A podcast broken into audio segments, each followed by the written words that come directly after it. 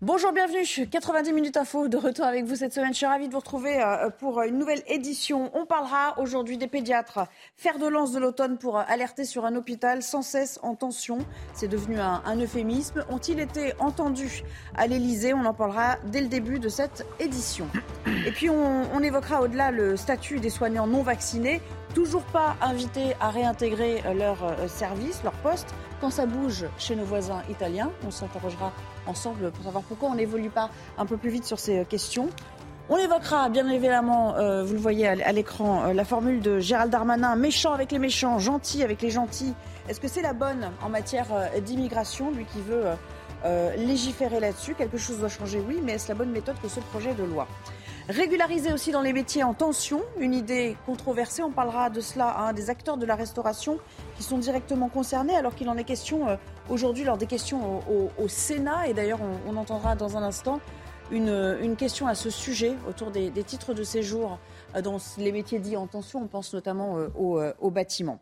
Et puis on évoquera évidemment euh, la maturité sexuelle. Non, une enfant de onze ans ne peut pas être consentante sur le plan sexuel à Pontoise aujourd'hui. On juge un homme dont le comportement a donné lieu à une nouvelle loi sur le non-consentement des mineurs de moins de quinze ans. C'est une révolution légale. Il était temps. On en parlera avec Judith Ventrop, grand reporter au Figaro Magazine. Bonjour, merci Bonjour, d'être Mélie. Là. À vos côtés, Louis Marguerite, bienvenue. Bonjour. Député Renaissance de Saône-et-Loire. Et puis Céline Pina est là également, essayiste. Bonjour. Merci à, à tous les trois d'être là. Alors je ne sais pas si on peut aller au Sénat. Voilà, on écoute la question de Martin Lévrier. Pendant. Monsieur le Président, Madame la Première Ministre, Mesdames et Messieurs les Ministres, mes chers collègues, ma question s'adresse à Olivier Dussopt, ministre du Travail, du Plein Emploi et de l'Insertion. Aide à domicile, aide-soignant, agent d'entretien, serveur, maçon, plombier, chauffagiste, ouvrier des travaux publics, employé de libre-service. Tous ces métiers ont un point commun, celui d'être des métiers sous tension, phénomène accentué par une reprise économique post-Covid plus rapide et plus forte. On ne compte plus les secteurs qui font actuellement face à ces pénuries de main-d'œuvre. Chacun d'entre nous le constate au quotidien dans son territoire. Nous sommes nombreux à être saisis par des employeurs qui peinent à recruter et qui sont en manque de solutions concrètes. De premières mesures ont été mises en œuvre par le gouvernement. Bonus-malus, alternance, apprentissage, pour n'en citer que trois. Cependant, au regard de la complexité de certaines réalités locales, cela ne suffit pas. Pour résoudre ces difficultés de recrutement, une autre piste pourrait être envisagée, celle du recours à la main-d'œuvre étrangère déjà présente sur le territoire national. Il importe de rappeler que le taux de chômage de ce public avoisine les quinze pour cent, alors qu'un grand nombre de, ne demande qu'une chose, travailler et avoir une, une situation stable, régulière et sécurisée.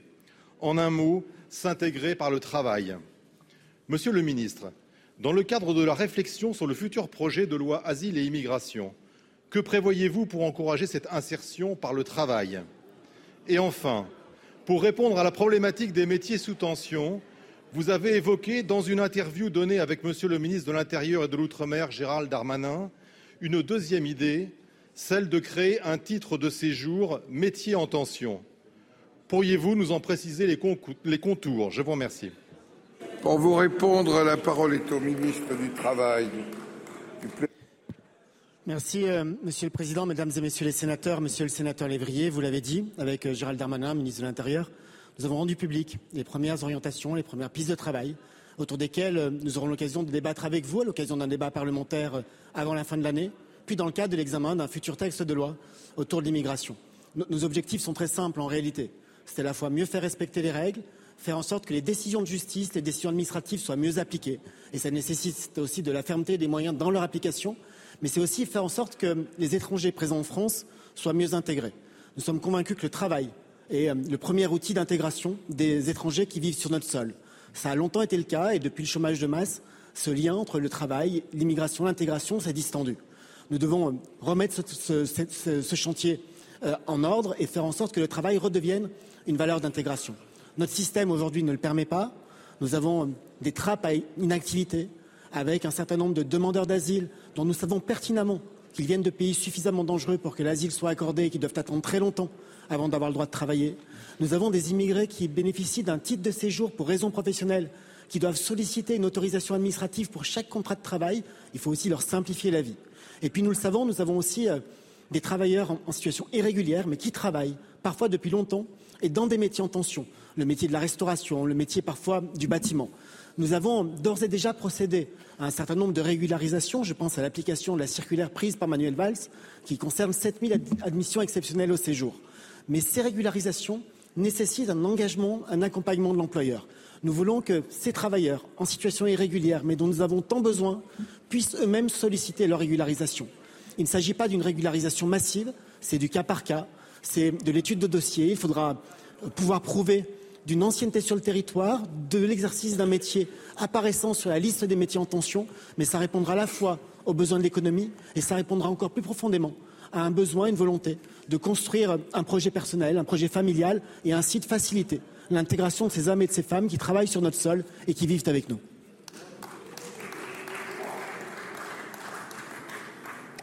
Monsieur Lévrier.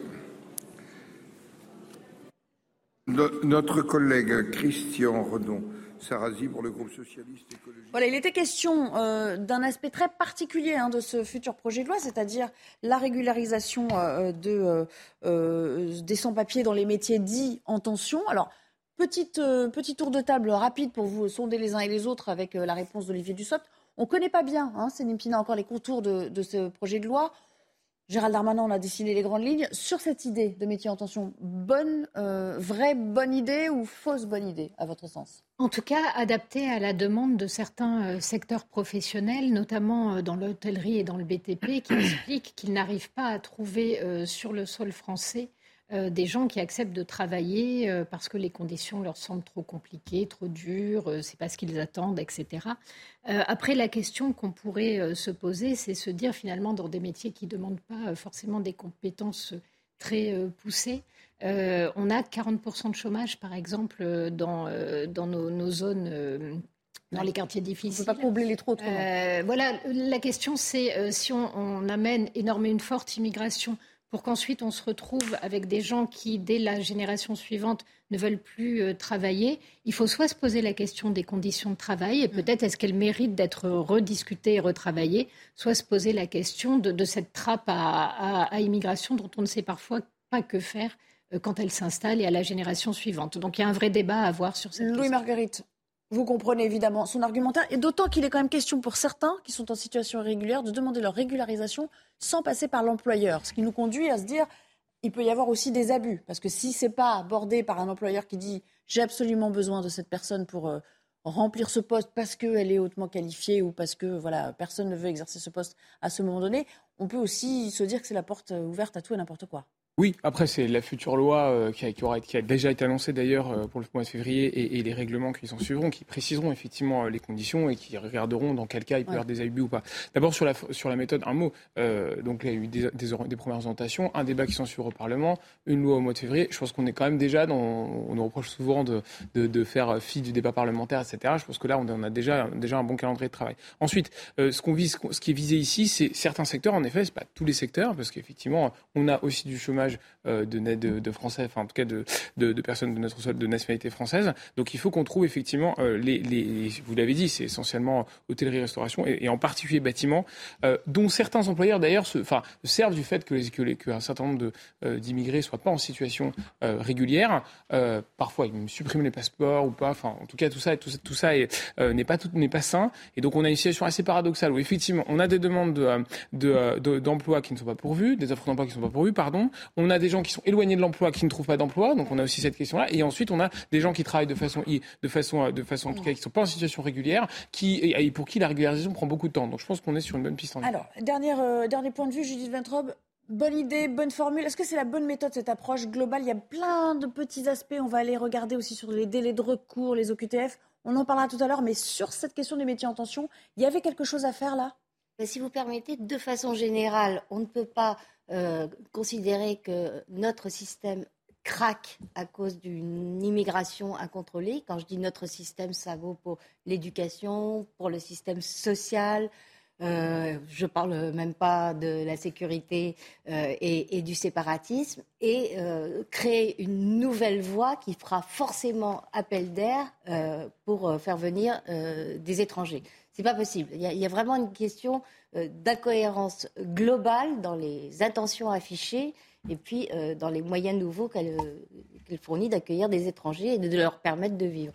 On, on, ne parle, on ne parle pas du tout euh, de revenir euh, sur la circulaire Valls, vous savez, qui permet à un étranger en situation irrégulière euh, d'être régularisé au bout de cinquante présences euh, s'il travaille ou s'il, s'il peut prouver qu'il vit dans des, dans des conditions qui ne créent pas de troubles euh, à l'ordre public. Ça, on le garde. Donc, on, vraiment, on ajoute un étage. D'accord. Allez, on s'interrompt. Un petit moment, le temps de retrouver Mathieu Devèze, puisqu'il est euh, pratiquement quinze heures trente pour la Minute Info.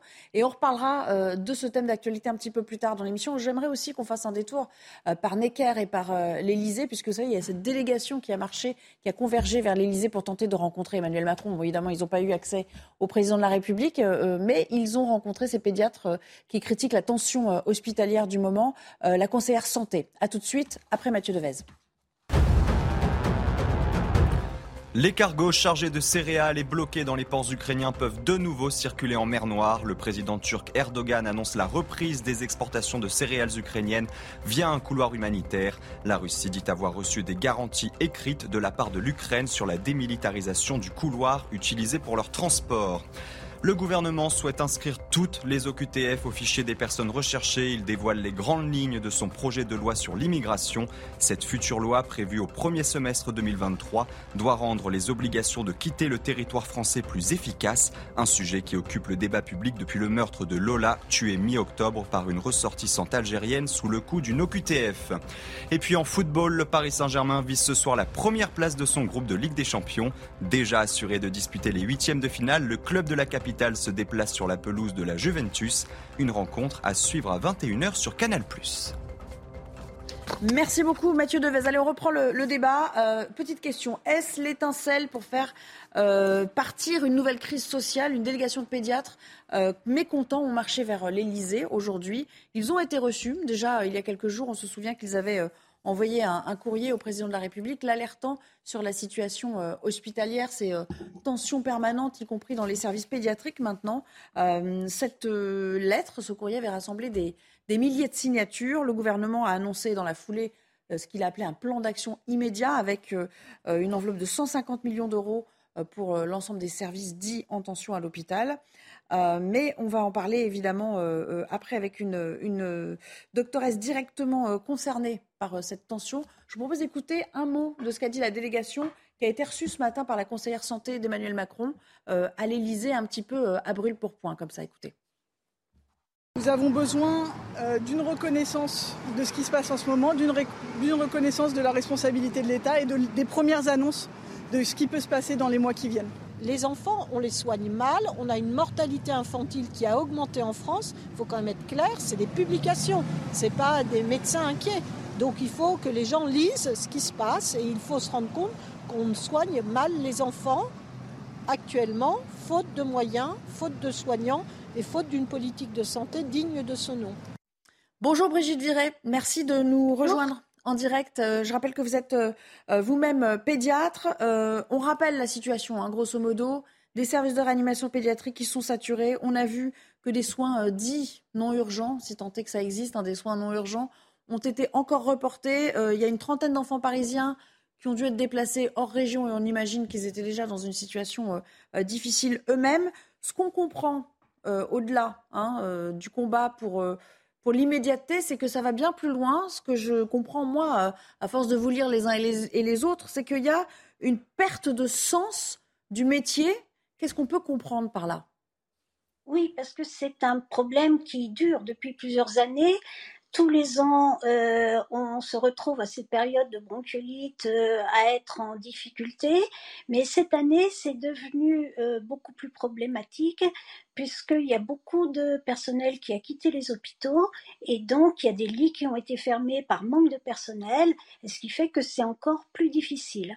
Mmh. Donc euh, le personnel est parti parce qu'effectivement, euh, je pense que leur métier n'avait plus beaucoup de sens, euh, puisque euh, en étant de moins en moins nombreux, eh bien, il faut courir partout, euh, rester aux gestes techniques et il n'y a plus d'accompagnement des patients et en pédiatrie, on sait que c'est extrêmement important de pouvoir accompagner les enfants. Et je crois que c'est pour ça que euh, petit à petit, le personnel quitte l'hôpital.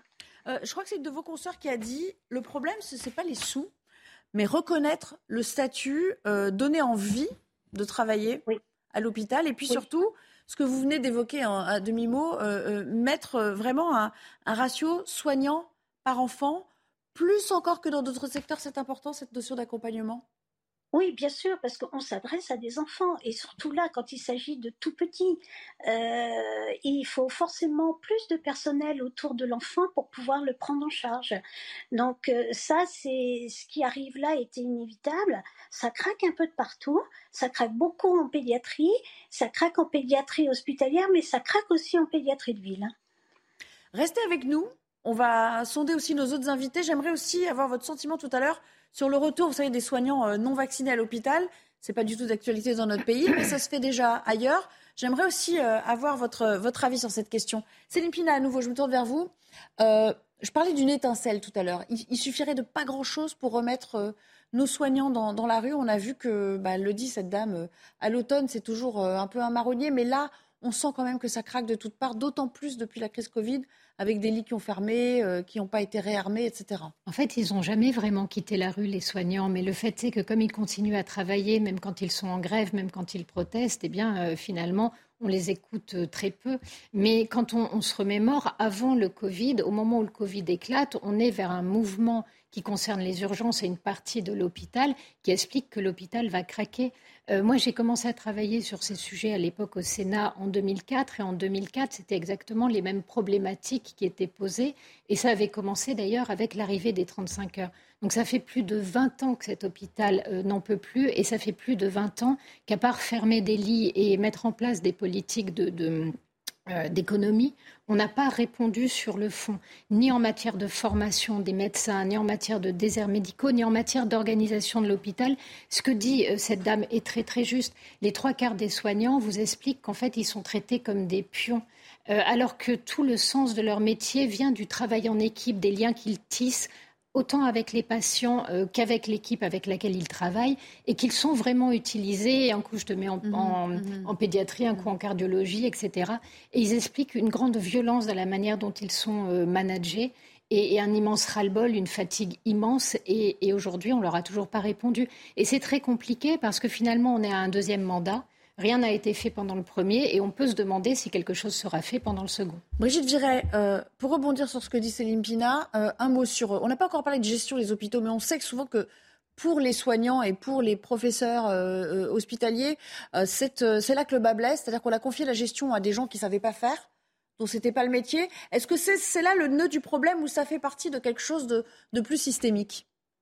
Oui, je pense qu'il n'y a, y a pas que ça, mais effectivement, maintenant, le nombre des administratifs dans les services hospitaliers euh, sont extrêmement importants, beaucoup trop importants. Ce qui a marché au début de la crise Covid, c'est que finalement, ce sont les médecins qui ont pris la main et que les administratifs se sont mis un peu en retrait.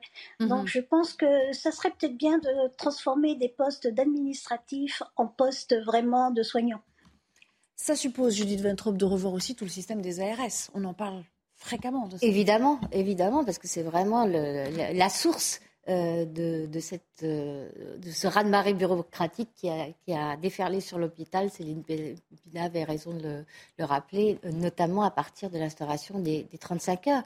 Mais euh, rappelez-vous déjà, quand le, le Ségur de la Santé a été négocié, euh, les conditions d'exercice, la bureaucratie, Euh, on dit beaucoup, c'est environ trente-trois pour cent. C'est-à-dire trente-trois pour cent des salariés de l'hôpital n'ont jamais de contact avec un malade, euh, en général parce qu'ils accomplissent des tâches purement administratives.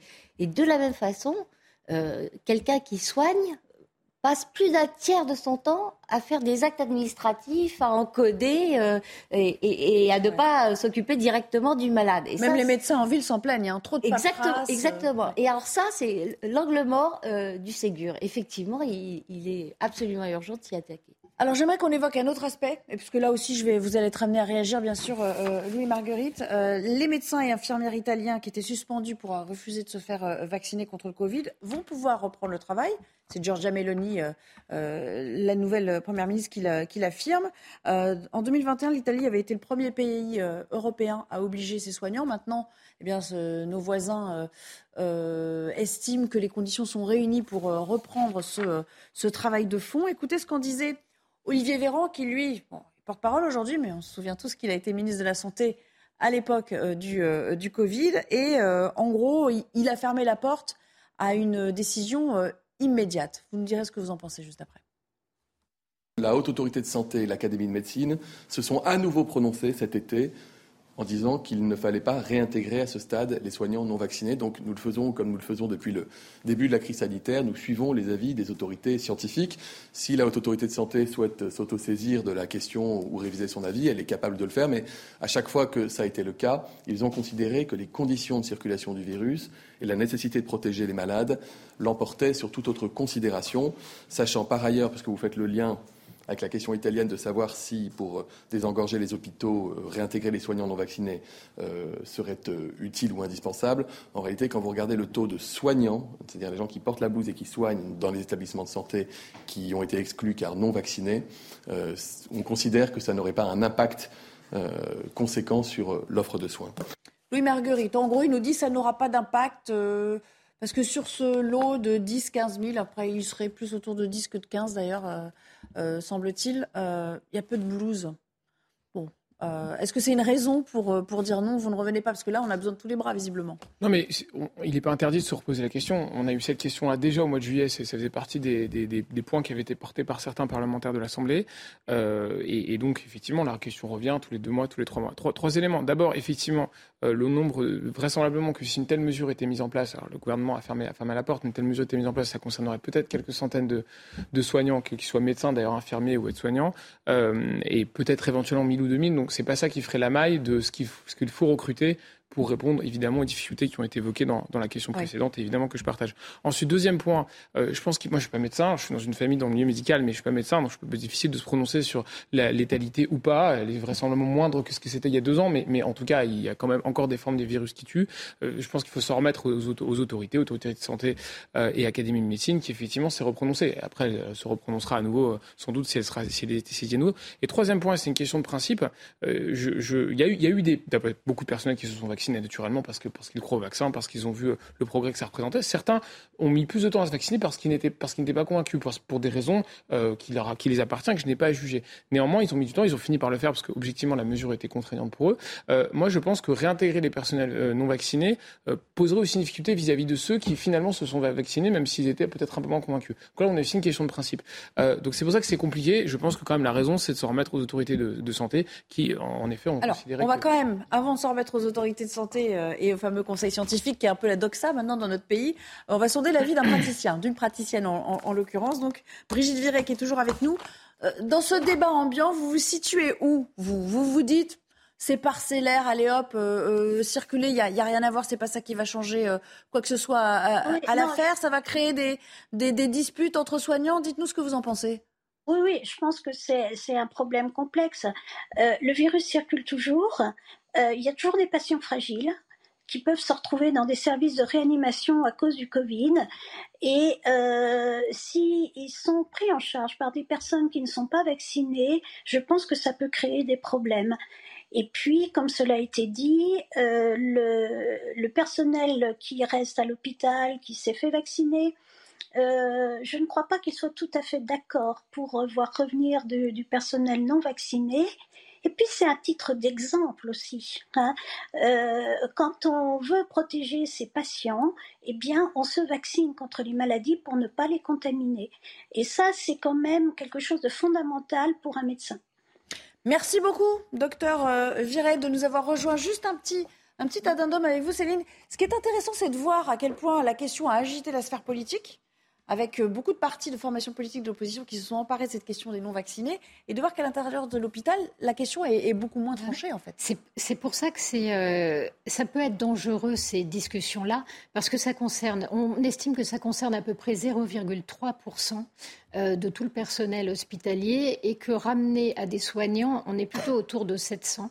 De sept mille, enfin, je, le, le chiffre n'est pas très oui, donc important. On ne serait pas autour des quinze mille avancés. Non, on est, on, c'est très peu. Et en plus, très souvent, on est plutôt en bas de l'échelle. C'est-à-dire que ça ne résoudrait pas notre problème, notamment de médecins ou de pédiatres.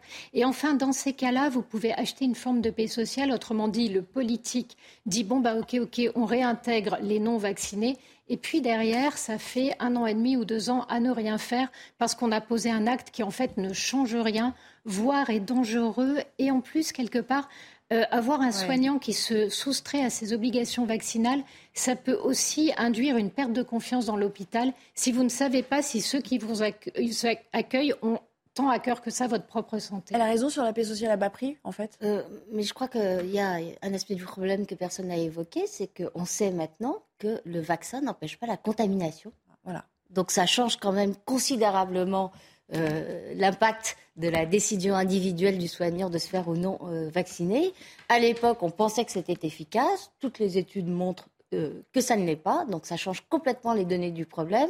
Le gouvernement s'est suffisamment trompé avec parfois les meilleures intentions du monde, parfois d'autres ouais. intentions au moins avouables, pour pouvoir dire, les connaissances qu'on a maintenant nous permettent de dire que le vaccin n'est pas protecteur. Donc ils peuvent donc, revenir. Donc ils peuvent revenir. Donc il n'y a rien qui n'entrave son retour. Bien sûr. Il fait quand même baisser la charge virale. Oh, c'est, c'est... Euh, regardez les études, rien du tout. Allez, on va changer de sujet. Il y a beaucoup, beaucoup de sujets à vous soumettre aujourd'hui, avec cette formule que vous avez tous euh, découvert ce matin, être méchant avec les méchants, gentil avec les gentils, je vous vois déjà sourire. C'est Gérald Darmanin, bien sûr, qui euh, la signe pour résumer, euh, en gros, le, le projet de loi sur euh, l'immigration qui sera bientôt soumis. Avec ce maître mot, on l'a, on l'a senti chez le ministre de l'Intérieur, c'est euh, la notion d'équilibre entre, d'un côté, le durcissement, euh, les expulsions, euh, et puis euh, la main tendue pour euh, ces travailleurs qui euh, font de leur mieux pour tenter de, bah, voilà, de se joindre à la, à la masse salariale, à la main-d'œuvre euh, française. Je vous propose d'écouter euh, Gérald Darmanin sur euh, les dispositions pour régulariser les, les O Q T F. J'ai pris notamment deux dispositions qui ne sont pas législatives, qui vont être mises en place dès la fin de semaine à la demande du président de la République. Inscrire toutes les personnes qui sont sans papier, qui doivent quitter le territoire national, dans les fichiers de police pour qu'évidemment on puisse à chaque fois constater leur départ ou permettre leur départ. C'est vraiment une instruction extrêmement importante et tout à fait nouvelle qui va nous aider fortement à lutter contre l'immigration irrégulière. Et la deuxième, c'est que les personnes qui sont irrégulièrement sur le territoire national ne peuvent pas bénéficier d'allocations sociales ou d'un logement social, puisque la difficulté d'aujourd'hui, c'est que les préfectures ne parlaient pas soit aux bailleurs sociaux, soit aux caisses d'allocations familiales, par exemple, lorsqu'elles avaient euh, euh, mis fin à la, au séjour régulier d'une personne. Louis Marguerite, je crois que c'est Marine Le Pen qui a dit, qui a ironisé d'ailleurs, on a trouvé un nouveau nom à une campagne de régularisation de clandestins. Vous comprenez évidemment l'ironie. Est-ce qu'il ne faut pas une approche un peu plus globale que ces formules un peu à l'emporte-pièce de la Non, mais on, on est habitué avec Marine Le Pen. Évidemment, derrière la formule, il y a, d'abord, il y a le, l'interview qui a été, qui a été faite par Gérald Darmanin et Olivier Dussopt. Euh, je crois, j'ai, j'ai fait quinze ans dans l'administration, donc je vois les, ce qu'elle sait faire de bien et ce qu'elle sait faire de moins bien. Et ce qu'elle sait faire de, de bien, c'est euh, la capacité à, à faire ce qu'on, comme on a géré la crise Covid avec euh, ce qui a été bien et moins bien. Mais il y a aussi effectivement ce que l'administration sait faire de moins bien. C'est, et, et, et le cadre qu'on s'est tous créé depuis des dizaines d'années, c'est euh, les lenteurs de décisions qui sont prises dans un sens comme dans l'autre.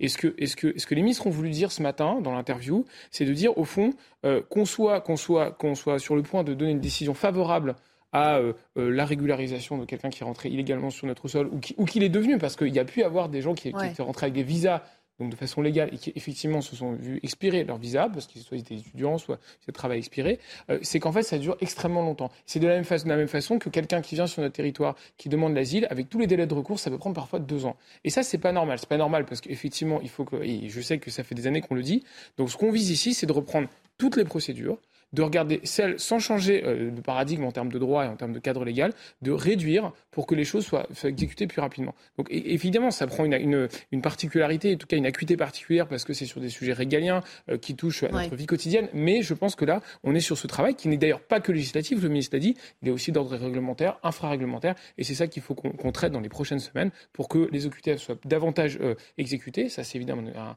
un objectif, et par ailleurs, euh, également, et l'inscription dans le fichier, euh, c'est pas pour rétablir le délit de présence illégale sur le territoire, c'est pour Pourquoi effectivement, c'est effectivement, bah, parce que moi je pense que c'est pas une bonne idée, c'est au moins... Pourquoi c'est, c'est pas une bonne idée c'est, Déjà, déjà regard, bah, regardons que, en quoi... En quoi ça, non, attendez, ça je, veut je, dire je, que quand on mot, interpelle je, quelqu'un... Je termine d'un mot, ce qu'on ne connaît pas, oui. c'est qu'entre les cent mille O Q T F qui sont prononcés tous les ans, tous les ans par les préfectures et les dix-sept mille qui sont reconduits à trente tiers, c'est un peu en train d'augmenter, c'est qu'on ne connaît pas ceux qui sont partis d'eux-mêmes, parce qu'il y en a quand même certains qui sont partis d'eux-mêmes, pas la majorité, mais il y en a certains. Oui. Donc le logement social, par exemple, si on le supprime, euh, ça va être... Euh...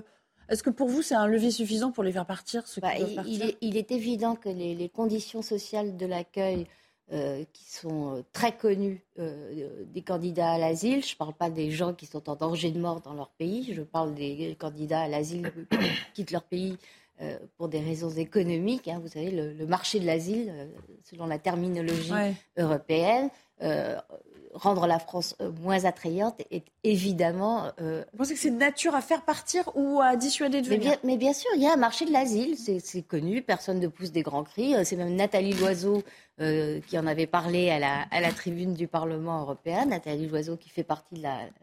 de la majorité présidentielle, il faut réduire ça. C'est assez... C'est assez... Là, il est question que du logement social, mais ça, ça oui, doit être ressorti d'autres social, prestations. Mais, euh, je voudrais euh, revenir sur la première phrase de Gérald Darmanin, de l'extrait que vous nous avez passé, ouais. quand il nous explique la création, enfin, l'inscription euh, euh, des, des bouts de... Le fichier des personnes recherchées. Sur le, fer, le, le, le fichier des personnes recherchées sert à voir quand ils partent, mais certainement pas à les rechercher. C'est quand même extraordinaire. C'est, ça que, voilà, c'est la question que j'allais vous poser. C'est extraordinaire.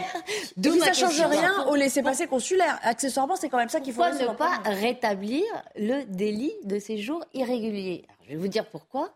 Euh, parce qu'il y a, euh, vous le disiez, euh, cent mille O Q T F euh, prononcés, parmi lesquelles certaines sont euh, des nouvelles O Q T F concernant les mêmes personnes, puisque ouais. une O Q T F non exécutée tombe au bout d'un an, donc ce n'est pas cent mille euh, nouveaux euh, clandestins qui sont créés euh, chaque année.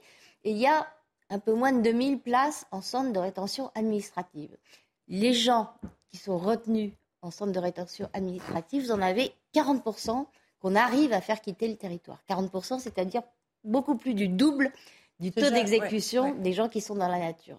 Donc, on ne rétablit pas le délit parce qu'on ne prend pas la décision de se donner les moyens euh, de, que les gens ne partent pas dans la nature. Il nous reste deux minutes. J'aimerais vous faire passer un, un autre extrait de Gérald Darmanin tout à l'heure, lui, sur le, le, juste précisément sur le problème des, des laissez-passer consulaires, parce que c'est là, on sait qu'on a le plus de mal avec nos, euh, nos pays euh, alliés.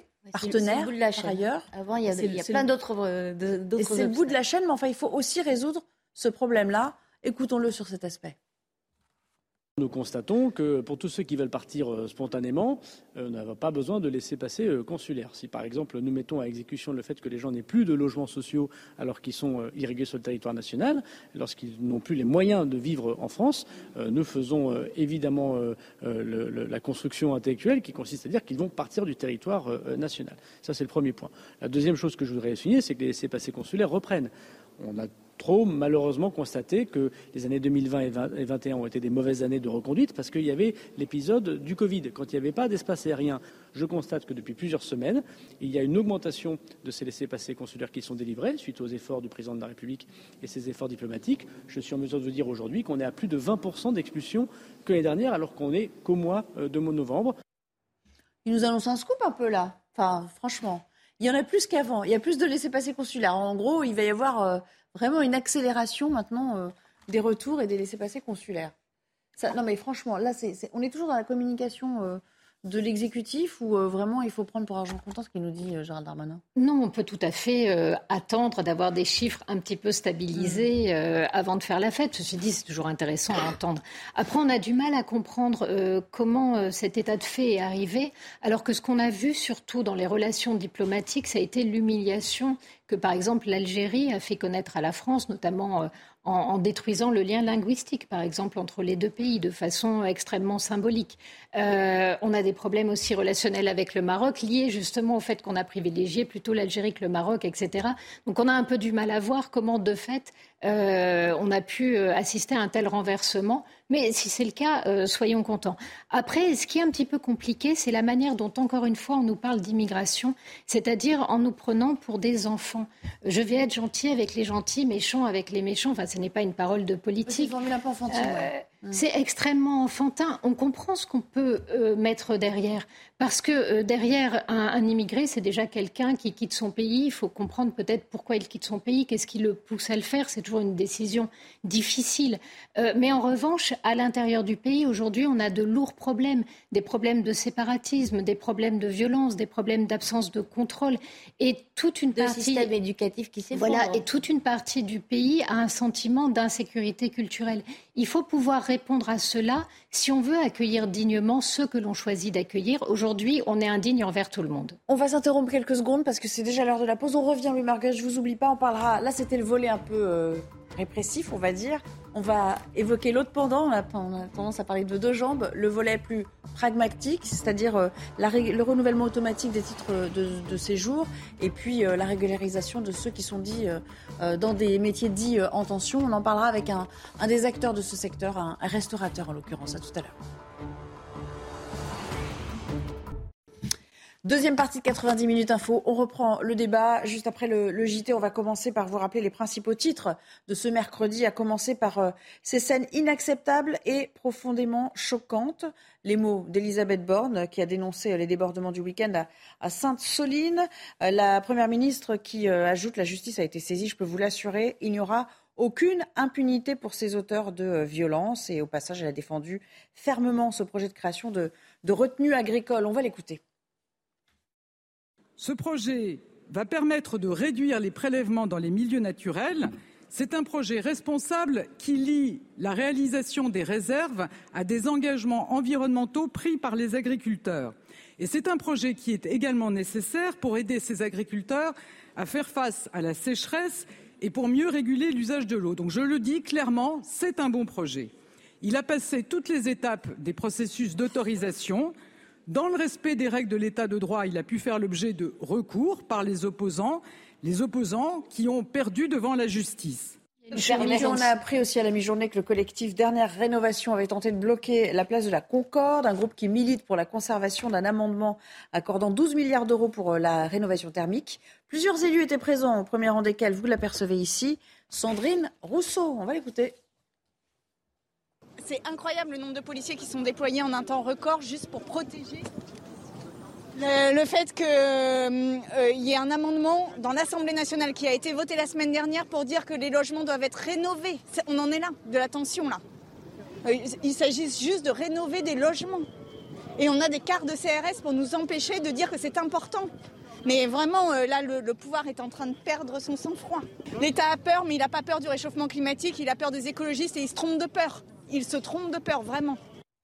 Petite réaction, je crois que vous y tenez. Oui, on a des cartes de C R S pour permettre euh, aux citoyens français d'exercer les libertés auxquelles ils ont droit, parmi lesquelles la liberté de circuler. Et voilà, circuler, il n'y a plus rien à voir, on continue. Merci pour cette petite incise. Euh, au même moment, on en a déjà parlé un petit peu tout à l'heure et on va y revenir plus dans le détail. Le gouvernement a dévoilé les grandes lignes de son projet de loi sur l'immigration. Il a plaidé pour un titre de séjour métier en tension pour recruter, vous savez, dans ces secteurs où la, la main-d'œuvre vient à, à manquer. C'est une mesure très critiquée par l'opposition. Et Olivier Dussopt a voulu défendre cette main tendue aux travailleurs immigrés tout à l'heure. Écoutez. Nous sommes convaincus que le travail est le premier outil d'intégration des étrangers qui vivent sur notre sol. Ça a longtemps été le cas et depuis le chômage de masse, ce lien entre le travail, l'immigration, l'intégration s'est distendu. Nous devons remettre ce, ce, ce, ce chantier en ordre et faire en sorte que le travail redevienne une valeur d'intégration. Nous voulons que ces travailleurs en situation irrégulière, mais dont nous avons tant besoin, puissent eux-mêmes solliciter leur régularisation. Il ne s'agit pas d'une régularisation massive, c'est du cas par cas, c'est de l'étude de dossier. Il faudra pouvoir prouver d'une ancienneté sur le territoire, de l'exercice d'un métier apparaissant sur la liste des métiers en tension, mais ça répondra à la fois aux besoins de l'économie et ça répondra encore plus profondément a un besoin, une volonté de construire un projet personnel, un projet familial et ainsi de faciliter l'intégration de ces hommes et de ces femmes qui travaillent sur notre sol et qui vivent avec nous. C'est un fait de société qui euh, alerte le corps médical. Attention à l'abus d'antibiotiques chez euh, les enfants. Euh, Santé publique France s'en est émue dans un rapport qui a été publié euh, dans le Parisien ce matin.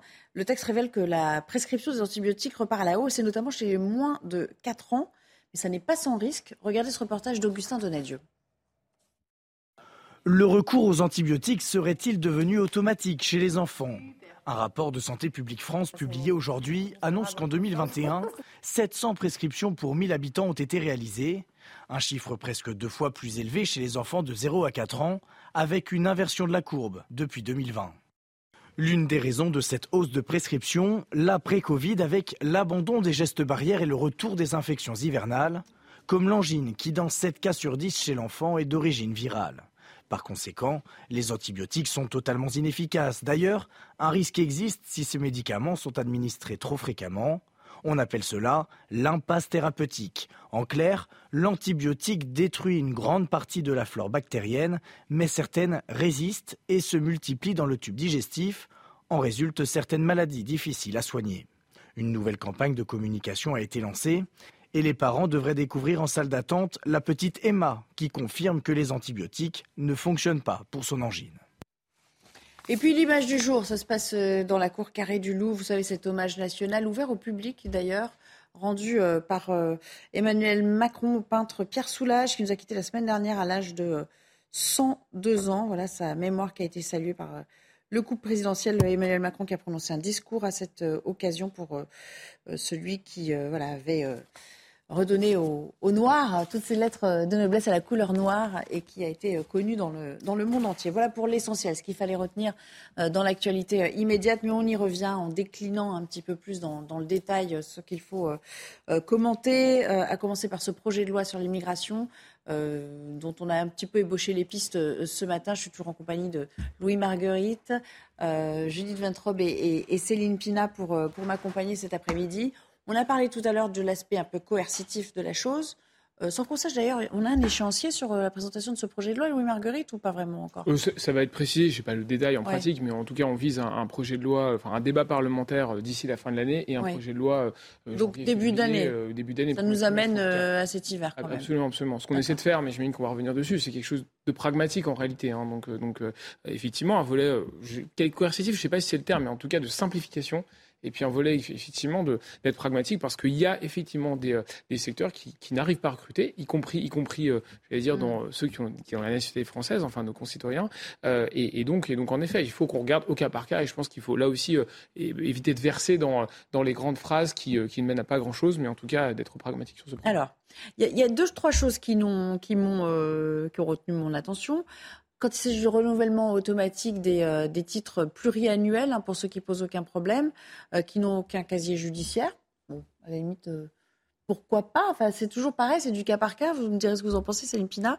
Il y a aussi l'idée qu'il euh, faut conditionner les titres de séjour à la réussite d'un examen de, de français de mémoire. Je crois que ça avait été, ça avait été le cas, ça avait été...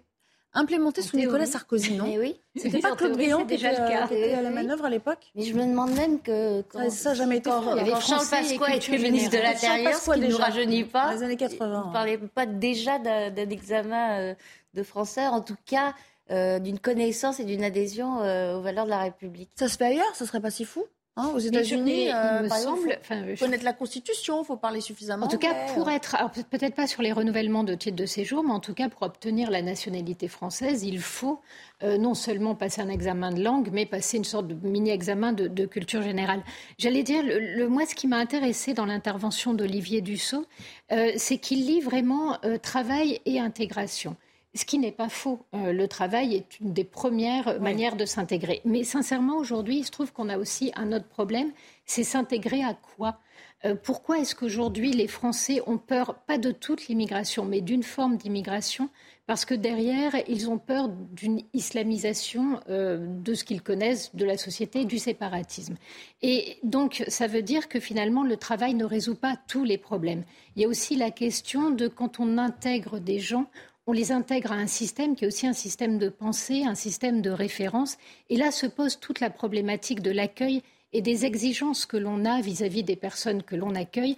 Et franchement, l'accueil dans ce pays est vraiment euh, le parent pauvre des politiques migratoires, qui fait qu'on ne transmet ni exigences, euh, ni formation, il n'y a pas de contrôle, et que quelque part, aujourd'hui, on ne répond pas à une des inquiétudes massives des Français. Les Français n'auront pas de problème à admettre que sur des métiers en tension, on doit faire entrer des gens. Alors justement... En revanche, ils n'ont pas de réponse sur leurs inquiétudes culturelles, et là-dessus, il faudra bien qu'un jour, le gouvernement accepte de regarder ce fait-là en face, sans en faire un drame. Il y a moyen de traiter ces questions-là sans sombrer dans la peur et dans l'hystérie. Encore faut-il les aborder. On va s'intéresser à cet aspect des métiers en tension avant de retrouver un, un chef étoilé qui nous attend via Skype. Un reportage qui a été tourné avec le président de l'Association française des restaurateurs, euh, c'est euh, Alain Fontaine, qui appelle lui à, à régulariser le plus rapidement possible toute euh, cette main-d'œuvre qui le demande. Regardez ce reportage sur les panneaux équipes. Alex Cado est arrivé du Cameroun à Paris il y a quatre ans. Après un apprentissage en alternance dans les cuisines de ce restaurant, on en voit là. Ouais, on en voit. Le jeune chef a pu obtenir les papiers en règle au bout d'un long parcours administratif. J'espère qu'ils vont améliorer parce que là, il y a encore un paquet de jeunes qui attendent les régularisations pour pouvoir apprendre, promouvoir et satisfaire la demande, que ce soit de n'importe quel métier. Mais sauf qu'aujourd'hui, ils ne trouvent pas de rendez-vous, ils ne trouvent rien du tout. Et je trouve ça bien dommage parce que quand je suis arrivé, quand j'ai fait ma demande, c'était encore un peu libre, mais aujourd'hui c'est, c'est fermé. Dans cet établissement, fermé le week-end depuis la fin de la crise sanitaire, le patron a bien eu du mal à recruter six salariés supplémentaires pour ouvrir à nouveau sept jours sur sept. Pour lui, il faut régulariser au plus vite les travailleurs immigrés pour pallier le manque de main-d'œuvre dans la profession.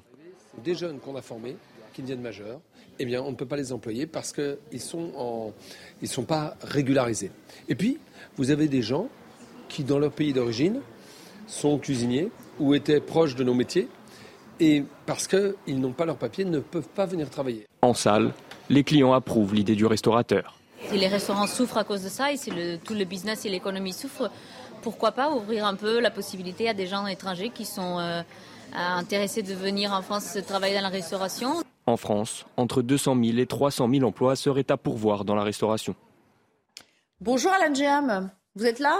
Bonjour, oui je suis là. Merci de nous rejoindre. Bon, on a l'habitude de vous faire intervenir pour plein de sujets d'ailleurs, hein, la crise Covid, le sortir de la crise Covid, les aides aux restaurateurs. Là, c'est encore un autre thème connexe à votre activité. Est-ce que vous vous êtes, première question, hein, de l'école euh, Alain Fontaine en ce qui concerne la régularisation ? C'est-à-dire vous vous dites... Oui, on en a besoin, il faut qu'on simplifie tout le process et allons-y quoi. Bah écoutez, déjà, euh, moi, je suis, même, moi-même, je suis arrivé en quatre-vingt-dix-neuf en France et malheureusement, j'ai resté plusieurs mois sans papier et c'était un parcours de combattant pour obtenir mon carte de séjour. Et c'est vrai, c'est très, très, très compliqué, c'est pas facile. Et aujourd'hui, euh, j'ai commencé dans le bâtiment, plongeur, et là, j'ai la chance d'avoir cinq établissements avec quatre-vingts salariés. Et euh, j'apporte ma culture culinaire, la culture libanaise dans, à Paris, dans la capitale, à plusieurs concepts très sympathiques que mes voisins et mes clients parisiens, ils profitent à fond de cette culture culinaire. Aujourd'hui, le métier, elle souffre. Oui, il y a énormément de gens cuisiniers qui sont pas de papier et c'est très compliqué, je vous dis ça, parce que vraiment, il faut euh, un parcours entre étudiants, entre travailler avec trente-six fiches de paie euh, déclarées sans papier, ensuite aller faire la démarche à la préfecture. Il faut attendre presque quinze à dix-huit mois pour regalériser son carte de séjour. C'est très, très compliqué. Là, aujourd'hui, je ne suis pas en train d'encourager que les gens qui viennent en masse pour aller euh, obtenir un carte de séjour facilement, qui rentrent dans le pays euh, sans règles.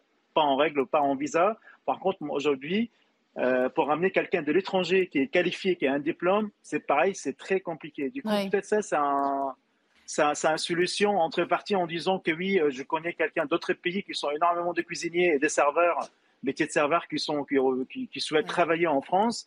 Ils sont qualifiés, ils ont leur diplôme. Bah, ils sont, ils ont fait leur, euh, leur examen de français à l'ambassade de France dans chaque pays-là et pourquoi pas le faciliter. De Alors, faire venir ici pour ça, venir nous aider parce que...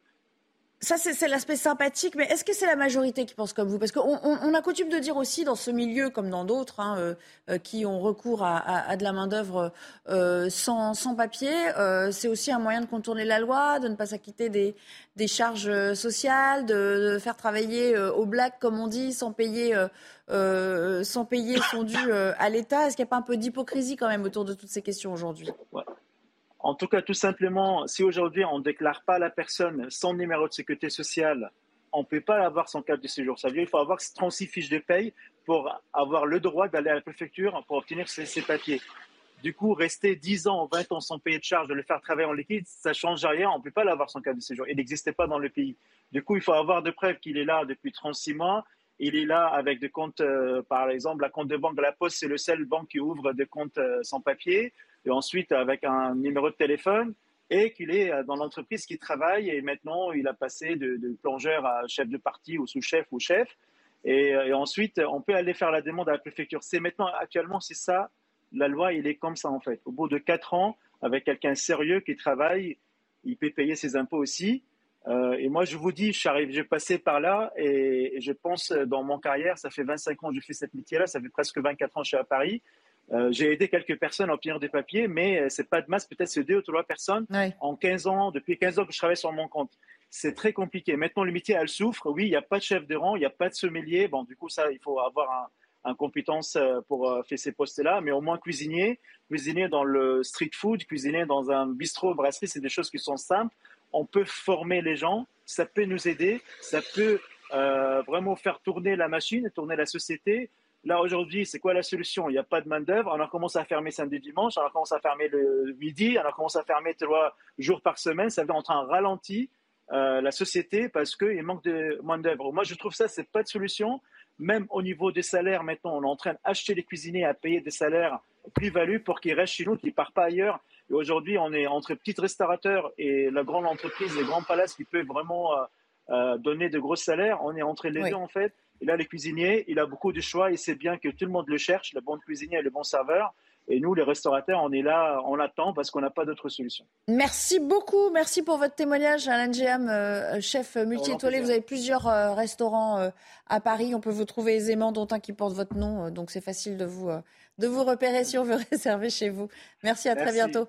Euh, Louis Marguerite, il y a des, des aspects assez intéressants. Il y a ce qu'il nous dit lui, mais il y a aussi ce que disait Céline Pina.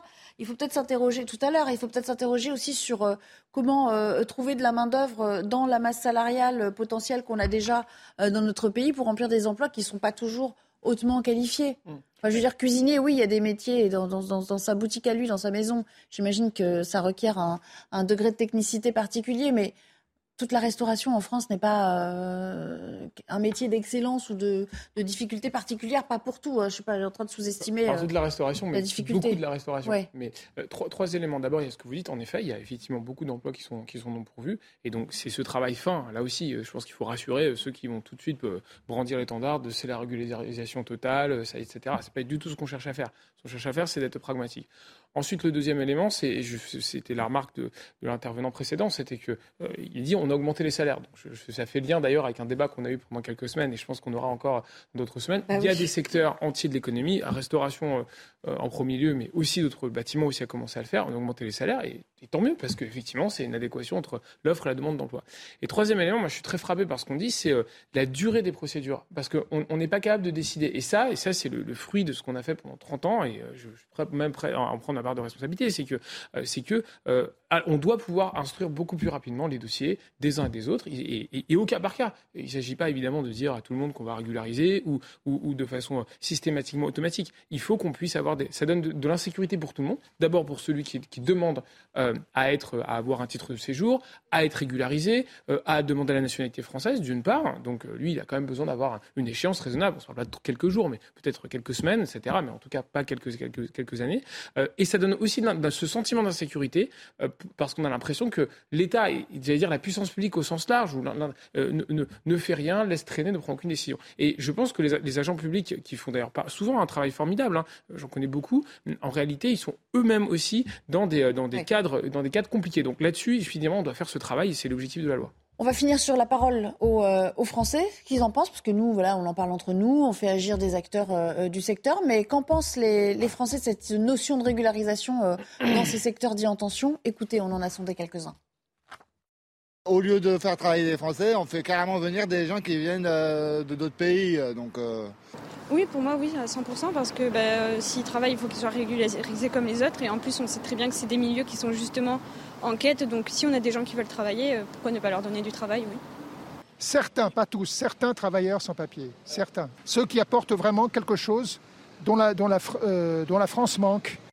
Voilà, allez, on change de thème. Il nous reste quelques minutes pour aborder ce, ce, cette histoire quand même assez importante que je souhaitais vous soumettre. Et, et Sandra Buisson du service police justice nous a rejoint. Bonjour Sandra. Bonjour. Euh, c'est une affaire qui avait initié le débat sur le non-consentement des mineurs, le procès d'un homme accusé d'avoir euh, violé une fillette de, de onze ans dont il avait estimé qu'elle était consentante. Ça se passe euh, en deux mille dix-sept. Ce qui est important, c'est que c'est devenu emblématique parce qu'effectivement, c'est ce cas d'école qui a donné lieu à, à, à une nouvelle législation. Il faut peut-être le rappeler. Oui, depuis euh, cette affaire en deux mille dix-sept, euh, il a fallu quelques années, mais en deux mille vingt et un, une nouvelle loi a été euh, votée et euh, elle instaure le fait qu'il y a un seuil, quinze ans, en dessous duquel tout acte de pénétration sexuelle ou de relation bucco-génitale par un adulte sur un mineur de moins de quinze ans est considéré comme un viol. Plus besoin de prouver que c'est un acte sexuel qui a été imposé.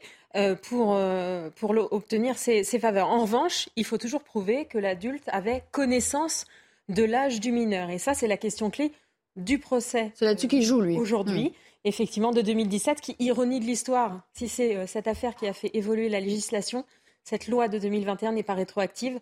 Donc cette affaire est jugée selon les anciens textes. Donc là, il faut déterminer si cet homme qui avait vingt-huit ans savait que cet enfant en avait onze. Lui, il dit que non.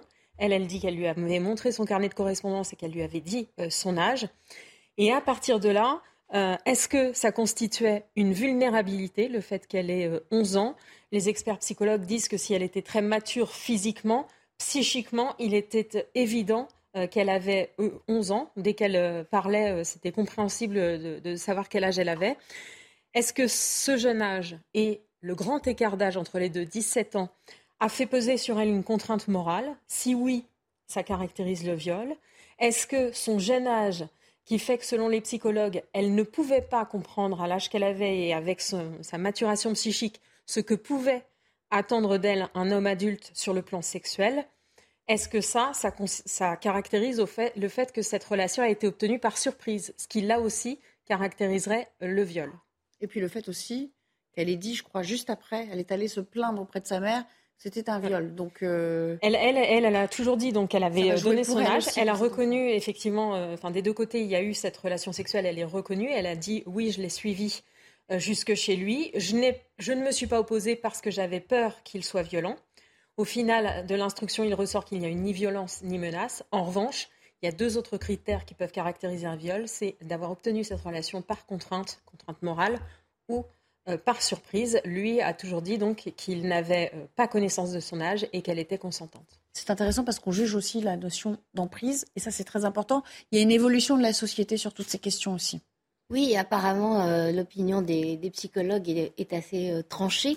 Euh, d'après ce ouais. que vous en dites, c'est extrêmement important. Moi je me félicite que la loi ait changé et qu'en euh, dessous de quinze ans maintenant ce soit considéré comme... Euh, Euh, obtenu euh, sans consentement, qu'il n'y ait pas de consentement possible, de notion de consentement possible en, en deçà de, de, de quinze ans, euh, ce qui veut dire que, nouvelle loi ou loi ancienne, les juges gardent l'entière latitude euh, de punir euh, ouais. ce violeur euh, extrêmement sévèrement.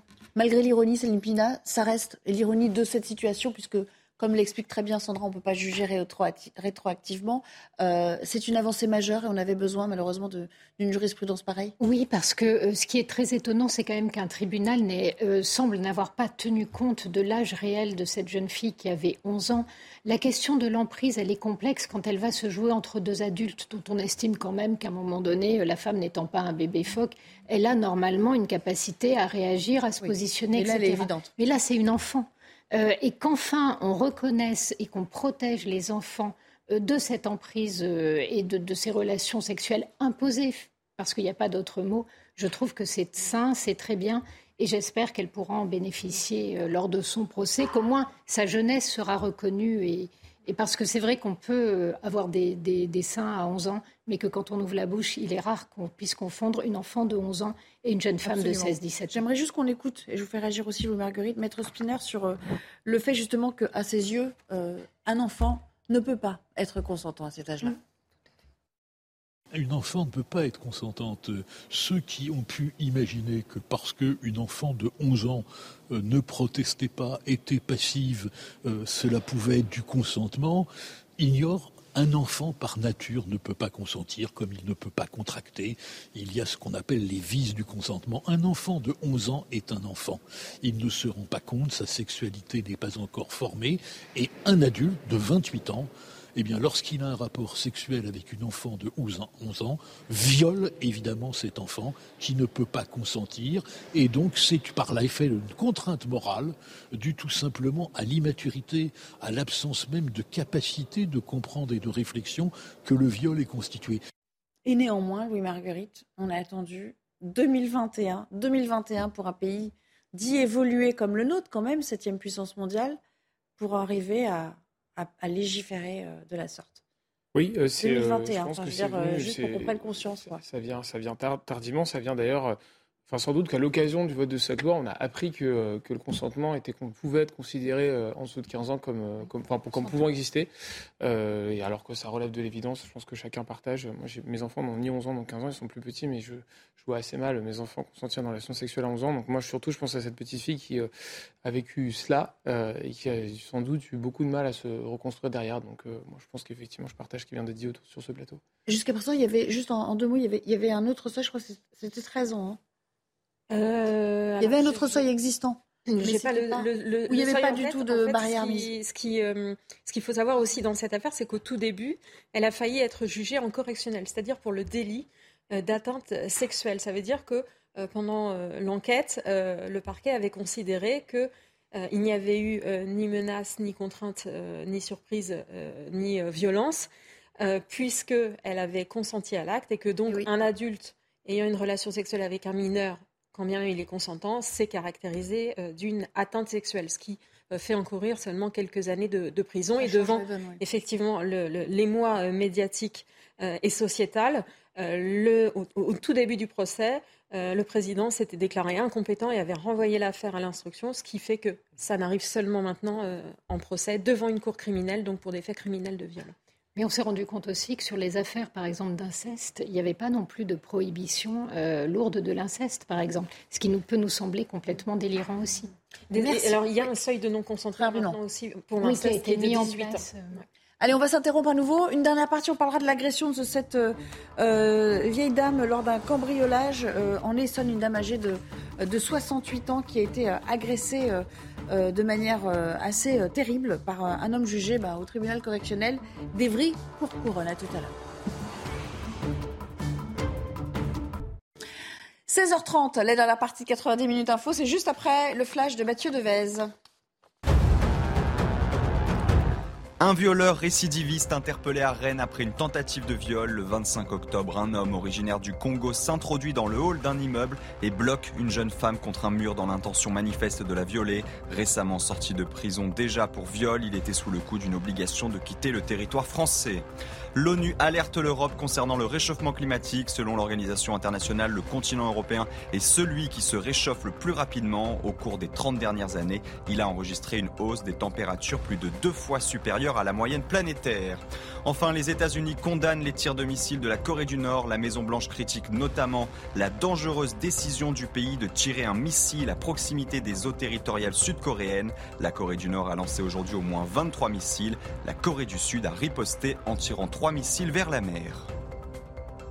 Merci Mathieu et à tout à l'heure. Avant de se quitter, j'aimerais juste vous soumettre un, un dernier fait d'actualité. C'est euh, un homme jugé au, au tribunal correctionnel d'Évry pour un double cambriolage qui a eu lieu euh, en Essonne, euh, lors duquel il a violenté une, une femme de soixante-huit ans qui se trouvait euh, sur place. Il a écopé euh, d'un an de prison avec sursis. Mais surtout, ce qu'on voulait vous faire partager, c'était le témoignage glaçant de cette, de cette victime qu'une de nos équipes a pu, euh, a pu rencontrer. Euh, Fabrice Elzner était sur place avec elle. Euh, le commentaire est signé Vincent Fandet. Je regardais. Il est aux alentours de trois heures du matin, dans la nuit du vingt et un au vingt-deux octobre. Rosemary, allongée sur son canapé, se lève pour aller se coucher. J'étais couchée ici, j'étais allongée ici. Et je me lave et je m'assis. Et quand je m'assis, je vois, je vois, je vois le monsieur planté là, de dos, de dos, parce qu'il avait la capuche et il avait le sac à dos. Je me suis levée, j'ai avancé ici, comme ça, et j'ai, et j'ai posé la question. J'ai dit, monsieur, qu'est-ce que vous faites chez moi ? Il m'a fait comme réponse, je cherche où dormir. Rosemary ordonne alors à son agresseur de sortir lorsqu'il lui saute au cou. C'est en entendant les cris que le mari de la victime fait fuir le cambrioleur. J'avais du mal à, à, à respirer. Et si, euh, si mon mari n'ouvre pas la porte, ben je ne serai plus de ce monde. C'est tout ça. Dans sa course, l'assaillant tombe sur des policiers. Il est arrêté. Il aurait en fait cambriolé deux maisons ce soir-là. La procureure réclame dix-huit mois de prison ferme.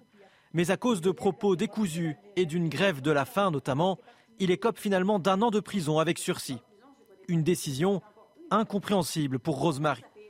L'agresseur affirme par ailleurs être arrivé en France cinq jours avant de passer à l'acte. Bon, oui Marguerite, il venait d'arriver, il prend un an avec sursis, cette femme elle est terrorisée. On a l'impression que là la justice pour elle en tout cas et pour beaucoup hein, qui sont confrontés à ça n'est pas passée. Évidemment, c'est un fait, un fait déplorable parce que ça, ça, ça, ça alimente sans doute le sentiment d'insécurité. Quand on se retrouve chez soi, je pense que c'est, c'est, assez, c'est évidemment assez glaçant. Euh, donc euh, moi, je ne connais pas le détail du dossier. Effectivement, les faits qui ont conduit au juge de, de ne pas suivre les, les réquisitions du procureur, parce que là, il, j'ai compris qu'il avait requis dix-huit mois de prison ferme, et là on est avec un, un, un an avec sursis. Euh, bon, peut-être qu'il y a des éléments du dossier qui, qui nous échappent, mais en effet, c'est. Ce qu'il dit c'est... sur les propos. Bon, je, je, note, je note quand même qu'il a été tout de suite, je note quand même qu'il a été tout de suite arrêté par les services de police, euh, ce qui n'est pas toujours le cas dans les actes de cambriolage et en tout cas de, d'agression chez soi. Euh, mais bon, en effet, c'est, je, je, je, je, en tout cas, je comprends le témoignage de cette de cette femme, qui ouais. effectivement, pour qui ça va être compliqué aussi de se reconstruire. Quoi. Judith Ventrop, euh, ouais, chacun peut dire n'importe quoi aussi pour essayer de se dédouaner. Alors, je vais faire une flagrante de la fin, donc je ne vais pas prendre de, oui, non, de mais prison. C'est, c'est surtout que je ne vois pas le, le lien logique entre propos décousus et grève de la faim. Grève de la faim, c'est au contraire une démarche rationnelle dans le ouais. but d'obtenir euh, un résultat que visiblement il a obtenu. Euh, ça ne colle pas avec les, les propos décousus. Alors évidemment, je ne connais pas le dossier. Je, je ne sais pas dans quelle mesure euh, ça a joué. J'espère en tout cas euh, que ça n'a pas joué. Mais il est évident... Euh, qu'un, qu'un événement comme celui-là euh, va renforcer l'idée que euh, le contrôle de la, de la politique migratoire passe par la, la baisse du nombre des immigrés, et c'est tout. Donc. Céline, Céline Pina, sur euh, sentiment sans doute euh, bah, d'injustice de, de cette femme, ça, ça rejoint un petit peu ce qu'on avait c'est, entendu c'est chez d'autres de... femmes yeah. qui avaient été euh, agressées chez elles, Euh, même euh, sexuellement, hein, euh, et, et, et dont l'auteur des faits n'a toujours pas été retrouvé. Voilà, il y a, en fait, on, ça nourrit le sentiment de peur derrière aussi. On a, on a remarqué, par exemple, concernant les demandes de, de rétablissement de la peine de mort, que quand les gens pensaient que la justice était bien rendue et suffisamment vite, cette demande de peine de mort, elle baisse de façon drastique. Et qu'en général, quand les gens ont le sentiment que la justice ne fonctionne pas, qu'elle ne les protège plus, à ce moment-là, l'exigence remonte. Et là, la question, c'est à la fois euh, le, le traumatisme que vit cette femme, mais au nom de quoi ? Parce que quelqu'un de violent tient des propos décousus, il ne devrait pas répondre de ses actes. Ça veut dire que euh, un certain nombre de personnes, aujourd'hui, peuvent être potentiellement menacées par cet homme parce que la justice n'a pas fait son travail. Ne pas tenir des propos décousus n'empêche visiblement pas de pas, le passage à l'acte violent. Or, le travail de la justice, c'est de reconnaître la victime, le coupable, et de protéger la société. Et là, sur la protection de la société, on a quand même une interrogation extrêmement forte. Oui, Marguerite, là, vous disiez tout à l'heure, bon, c'est, c'est, c'est, c'est pas votre faute, hein, mais vous disiez sentiment d'insécurité euh, qu'on peut nourrir, et cetera. On en parle souvent quand on est dans la sphère publique, euh, dans la rue, et cetera. Là, de plus en plus, c'est chez soi, quoi, en fait. Euh... Il y a violation de domicile, euh, il y, y, y a une intrusion, euh, il y a une agression physique euh, dans son domicile, dans sa sphère privée. Et le type, il repart avec un nom. Euh, et elle est extrêmement solide hein, de raconter ça. Elle le raconte comme bien, ça. Oui, oui, oui, quelques jours seulement après les faits quand même. Ça peut être le fait d'ailleurs de gens ayant la nationalité française. Et donc, euh, donc voilà. Donc je pense... je m'interroge juste sur le, sur la, sur le sentiment d'insécurité, c'est tout. Je, parce que là, je, bon. J'ai pas les chiffres précis. Euh, là, c'est une agression. Enfin, hein. sur, sur les cambriolages à domicile, ouais. euh, évidemment, il faut qu'on aille plus loin dans la, la baisse qui avait été engagée. Pas que pendant le Covid. Encore une fois, je m'en satisfais pas. Hein, c'est pas avec des histoires. Des, des, des sujets comme ça dramatiques que, que, que, qu'évidemment qu'on peut s'en satisfaire. Ce que je dis simplement, c'est qu'il faut qu'on aille encore plus loin. Là-dessus, le sujet, c'est les questions évidemment de prévention et c'est aussi la question des policiers sur le terrain. Ce qu'on a recommencé à faire, sans doute pas suffisamment, encore une fois, je ne suis pas dans l'autosatisfaction, mais je dis simplement, c'est que, que comme ça, avec la présence des policiers et d'un gendarme sur le territoire, euh, qu'on va pouvoir euh, continuer à faire baisser. Et les cambriolages, les intrusions au domicile personnel, ce n'est pas que le fait de, de, d'étrangers ou en tout cas de, de gens en situation illégale. Quoi. Non. Enfin, non, pas que, mais ils sont surreprésentés. Cette dame aurait pu aussi passer sous un camion, euh, on n'en sait oui, rien. Mais elle aurait pu se faire agresser chez elle par quelqu'un qui a la nocivation. Oui, mais je, je, je m'en satisfais pas. Ce hein, que vous juste... venez de dire n'apporte strictement rien au, au fond de l'affaire. Est-ce qu'il y a, oui ou non, vous allez me dire oui, puisque Gérald Darmanin le reconnaît lui-même, une surreprésentation euh, des étrangers dans toutes les catégories. Ah, il euh, le dit en Île-de-France en tout cas. Bah, en Île-de-France, statistiquement, oui. Il le dit pour partout. Oui, enfin bon, l'ensemble euh, du territoire. Voilà. Sur les, sur, statistiquement, c'est sur plus les vrai grandes encore. Villes. En tout cas, ouais. euh, les derniers chiffres qu'on a eus, c'était sur les grandes villes. Il y avait notamment Lyon, Marseille, Paris. Enfin, la dans région parisienne, région lyonnaise. Voilà, exactement. De dans population d'origine. Alors, ce même Gérald Darmanin que vous retrouverez, on le rappelle, demain, euh, neuf heures, chez Pascal Praud. Il sera l'invité, le ministre de l'Intérieur, de, de Pascal Praud dans, dans l'heure des pros. Voilà ce carton qui s'affiche pour vous inviter à... Voilà, euh, nous suivre. Euh, Pascal qui euh, ira loin, j'imagine, dans les questions sur ce fameux projet de loi. Euh, questions sans complaisance sur les contours de ce futur projet de loi qui sera débattu, donc vous le dites, euh, cet hiver. Et puis je vous encourage évidemment, avant de vous quitter, euh, à nous suivre sur c news point f r. Vous retrouvez euh, tous les replays de l'émission et puis également euh, les sujets que, qu'on vous passe et que vous pouvez euh, consulter euh, à loisir. Je vous, vous retrouverai avec grand plaisir demain. Merci à nos invités de m'avoir euh, accompagné tout au long de l'après-midi. Dans un instant, c'est évidemment euh, Laurence Ferrari que vous retrouverez pour le début de Punchline. Excellente fin d'après-midi et début de soirée sur l'antenne de CNews. À demain.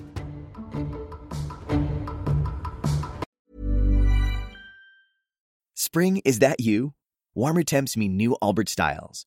Meet the new Superlight Collection, the lightest ever shoes from Allbirds, now in fresh colors. These must-have travel shoes have a lighter-than-air feel and barely-there fit that made them the most packable shoes ever. Plus, they're comfy right out of the box. That means more comfort and less baggage. Experience how Allbirds is redefining comfort. Visit Allbirds dot com and use code super twenty-four for a free pair of socks with a purchase of forty-eight dollars or more. That's A L L B I R D S dot com, code super twenty-four.